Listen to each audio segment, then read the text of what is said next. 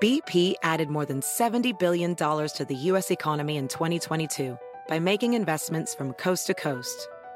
Investments like building charging hubs for fleets of electric buses in California and starting up new infrastructure in the Gulf of Mexico. It's and, not or. See what doing both means for energy nationwide at bp.com slash investing in America.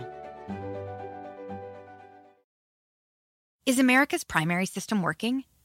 Is the Electoral College still the best process for electing a president? Could a third-party candidate ever be successful? In a new season of You Might Be Right, former Tennessee governors Bill Haslam and Phil Bredesen gather the country's top experts to explore these issues and more as we approach the twenty twenty-four presidential election.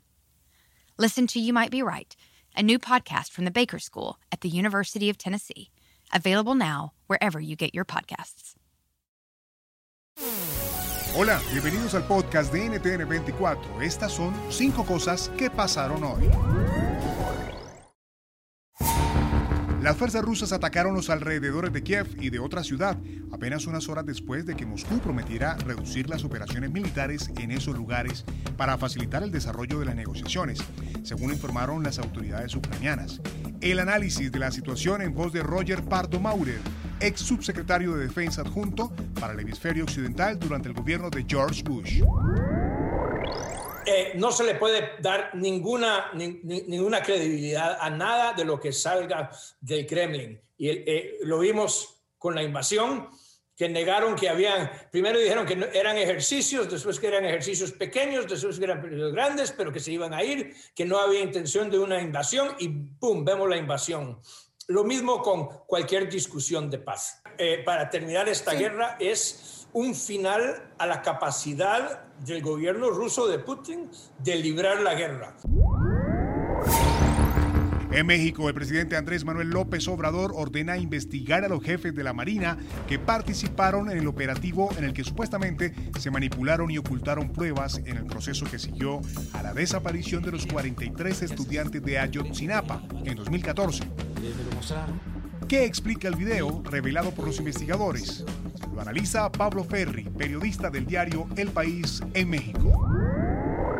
Desde que el equipo argentino de antropología forense, a petición de las familias de los cuarenta y tres estudiantes de Ayotzinapa desaparecidos, eh, entregó, digamos, sus conclusiones del estudio y el peritaje que hicieron en el basurero de Cocula, esto ya hace más de cinco años, eh, se sabe que, que el basurero no, no albergó una hoguera de las dimensiones necesarias para quemar cuarenta y tres cuerpos. Eh, el G I E llegó a las mismas conclusiones en la misma época, a lo de dos mil quince, dos mil dieciséis, dos mil quince, y entonces el gobierno de Peña, que acabó, eh, acabó en dos mil dieciocho, en diciembre, el gobierno de Peña, digo, eh, reculó y dijo, bueno, nosotros no dijimos nunca que se hubieran quemado a cuarenta y tres estudiantes allí. Y ahí quedó el asunto eh, en esa administración. No se, no se sigue investigando, Eh, pero se supo y se fue descubriendo poco a poco cómo actuaron las dependencias del gobierno federal, sobre todo, pero también del estatal, para tratar de mm, apuntalar la historia de, del basurero, la famosa verdad histórica que tú mencionabas al principio. La Comisión Legislativa que investiga el asalto al Capitolio ha detectado que hay una brecha de siete horas en los registros telefónicos del entonces presidente Donald Trump, lapso durante el cual partidarios suyos tomaron por asalto la sede del Congreso. La comisión está investigando si en ese lapso Trump utilizó otros medios de comunicación, como el teléfono celular de algún asistente o un celular desechable. Aquí la lectura del estratega político Federico de Jesús. Definitivamente el presidente tuvo que haber tenido acceso a otro teléfono desechable o al teléfono de un, algún ayudante u otra persona, porque hay varios congresistas y funcionarios que han detallado conversaciones que tuvieron con el presidente directamente durante eh, los sucesos lamentables del intentado golpe violento en el Capitolio. Es totalmente inusual que un presidente use canales no oficiales. De hecho, cuando Trump llegó a la Casa Blanca, se le dijo por las agencias de seguridad que su teléfono eh, estaba en peligro de ser eh, o hackeado o manipulado por países extranjeros o cualquier otro actor nefasto, y él decidió no hacer caso para poder seguir enviando sus tweets y sabrá Dios comunicarse con quién. Cuando el presidente Obama entró, le dio un teléfono nuevo, seguro, eh, para él poder hacer unas llamadas limitadas, pero usualmente los presidentes dependen de sus ayudantes y obviamente para una llamada con la esposa, un amigo, que tenga un teléfono personal, no importa, pero que no sea seguro, es una amenaza no solamente al presidente, sino la seguridad nacional del país entero. Naciones Unidas pone la lupa sobre las detenciones masivas de supuestos pandilleros en El Salvador, tras la puesta en marcha de un régimen de excepción por parte del gobierno del presidente Nayib Bukele. ¿Está el trabajo de las autoridades llevándose en el marco del respeto de los derechos humanos? Lo conversamos con Tiziano Breda, analista senior para Centroamérica en la consultora Crisis Group. Efectivamente, eh, yo le veo dos elementos uh, interpretativos um, que explican, que puede, podrían explicar por qué el presidente Bukele ha decidido tomar esta medida uh, extrema, uh, se podría um, clasificar, de imponer un estado de excepción um, en el país. La primera, eh, digamos, eh, está relacionada con el hecho de que este repunte, por uh, más que sea el más letal, porque realmente sesenta y dos muertos en el día de sábado lo convirtieron en el día más violento del que se tenga registro um, en, en los últimos veinte, incluso posiblemente treinta años.